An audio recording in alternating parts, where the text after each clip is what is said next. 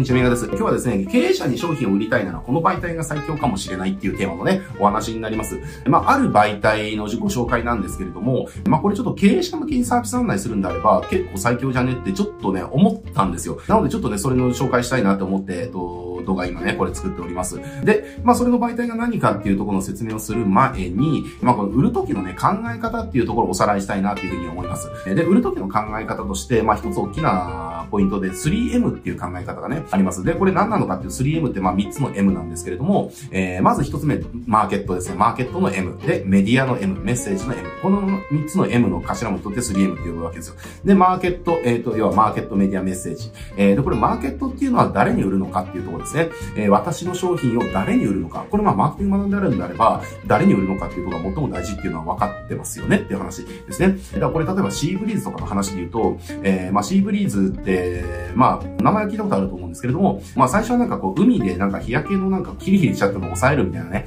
そういったような商品として売られてたみたいな側面があるんですね。だけどこう売れなくなっちゃって、だからじゃあどうするかっていうところで、売る誰を変えたんですよ。で、誰に変えたかっていうと、要はあの広瀬すずちゃんの CM でおなじみの通り、えー、若い女の子ですね、に変えたわけで、で、それでまた大ヒットしたみたいな感じで、だこの誰に売るっていうところって、商品がどのくらい売れるかっていうのはそもそも決まってくるわけですね。えー、なんでこのマーケット、この売る時の考え方としては、この誰に売るかっていうところがとても大事になってくる。だ例えばこれ経営者に売るんであれば、経営者に売らないと意味がないじゃないですかっていう話ですね。経営者向けのサービスであれば経営者に向けて売らなきゃいけないから、えー、まあこれ何が当たり前のこと言ってんだよっていう話だけれども、えー、まあそういったことなわけですよ。で、じゃあ次の、えっ、ー、と M のメディアなんだけれども、その、どんな要は媒体が売るのかみたいな話ですですね。えー、だからこれじゃあ例えば経営者向けに売るってなった時に、じゃあ、経営者がよく見る媒体と経営者が見ない媒体、どっちにあなたは広告を出しますかっていう。これ無料で出せるけれども、どっちか一つしか選べませんって選択肢を迫られたとしたら、あなたならどっちを選べますかっていう話ですね。当然経営者が見る媒体を選びますね。経営者向けに売りたいんであれば。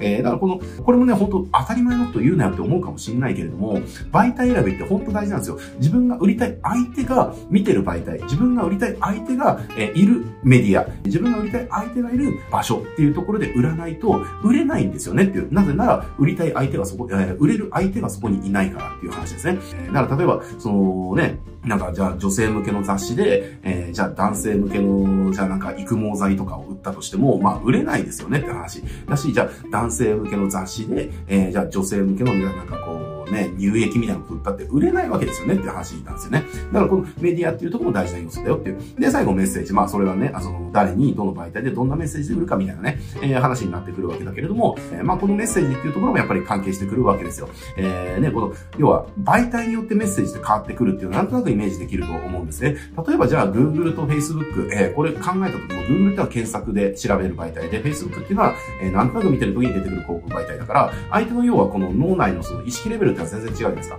ね、メッセージと当然変わってくるしっていうところで、えー、実はこのメディアによってメッセージっていうのも変えていく必要があるよっていうところなんですね。じゃあ、この考え方がまずベースとあったとして、じゃあ、これからお伝えする媒体っていうのが、じゃあ、なぜ経営者に最高なのか最強なのか、で、僕はなぜそう思ったのかっていうところを話してみます。えー、で、これじゃあ何の媒体かっていうと、えー、商工会のですね、チラシの同梱サービスですね。これ商工会入られたことがある方ならわかると思うんですけれども、あの、商工会っていうのは、例えばじゃあなんか神奈川県のなんとか市のなんとか商工会、なんとか市の商工会だであれば、そこのなんとか市の商工会の、えー、開放誌っていうのがあるわけですよ。で、その開放誌の中に、えー、自分のサービスの案内のチラシを同梱できるんですね。これもちろん有料なんだけど。えー、で、これ自体は昔からあったんですよね。昔からあったサービスです。で、昔から、えー、結構効果あるよっていうのは僕も何回か聞いてたんですよ。で、えー、ただ、これが、要は、僕の認識だと、えっ、ー、と、過去のやつは、会員の人が、えー、開放誌の中に広告を同封できるみたいな。その商工会に入ってて、かつ自分の所属してる、えー、商工会の、えー、団体ですね、えー、支部っていうのかな、えー、のところの会員さん向けに出せるっていうぐらいだったんですね、えー、昔は。僕の認識が正しければね。昔はもしかしたら違ったかもしれないけど、僕はその、それがね、あの、それ以外のことができるっていう認識をしてなかったんで、もし違ったらごめんなさいなんだけれども、えー、昔はできなかったはずなんですよ。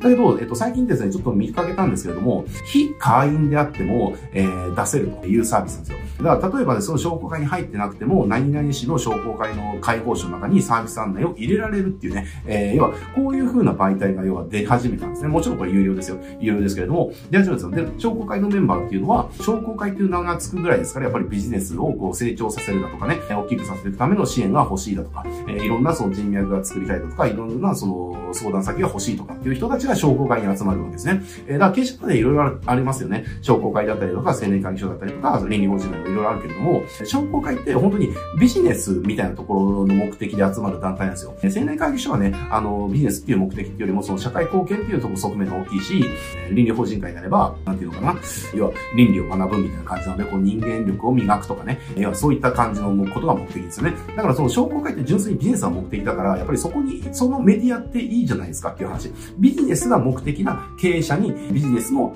宣伝をする。と、ビジネスが目的じゃない人にビジネス宣伝をする。じゃあどっちがメディアとしてふさわしいですか売れやすそうですかって考えたら、ビジネスを目的とした経営者、いろんな支援が欲しい。いろんなサポートが欲しい。いろんなことが知りたい。いろんなつながりが欲しい。ね、私の事業を伸ばすための何かきっかけ、ヒントが欲しいって思ってる人たちが見る、えー、メディアの方が、自分のサービスを宣伝した時に売れる確率って高そうですよねって話なんですね。えー、だから僕はこのサービスってもしかしたら、えー、すごくね、経営者向けに何かサービス売りたい人にとってはいい媒体になるんじゃないかなっていうふうに思いました。当然ね、ちょっと僕はまだテストしてないので、じゃあ実際やったらどうなるかっていうことがね、明確には言えないんだけれども、でも悪くはないと思うんですね。悪くはないと思います。で、開放誌だからメンバーであるとなんとなく目は通しますよねって、あの、少なくとも封は多分開けますよ。なんかこう会員、会員へのお知らせみたいなことも、あの、あったりするので、まあ会員であればそういったことをね、目に通し、ない通しとかなきゃいけないとかってありますからね。まあ毎月もしかしたら開けないかもしれないけれども、開けずにずっとその、積んどくされるみたいなことはないわけです。まあ幽霊会議だったらそうなると思いますけどね。まあそんな感じでやっぱりその、見られる確率も高いし、見てる人とのその、マッチング度合いっていうのも高いから、ぜひ興味がある方はですね、このいろんな、あの、商工会の支部のホームページとかに、要は私のところは非会員であっても、えー、同梱でチラシ入れられますっていうことを言ってるところにありますので、ぜひ調べてですね、興味があれば、あの、やってみてもらえるといいんじゃないかなと、えー、思います。えー、だから例えばですけれども、じゃあ例えば治療院の人とかが、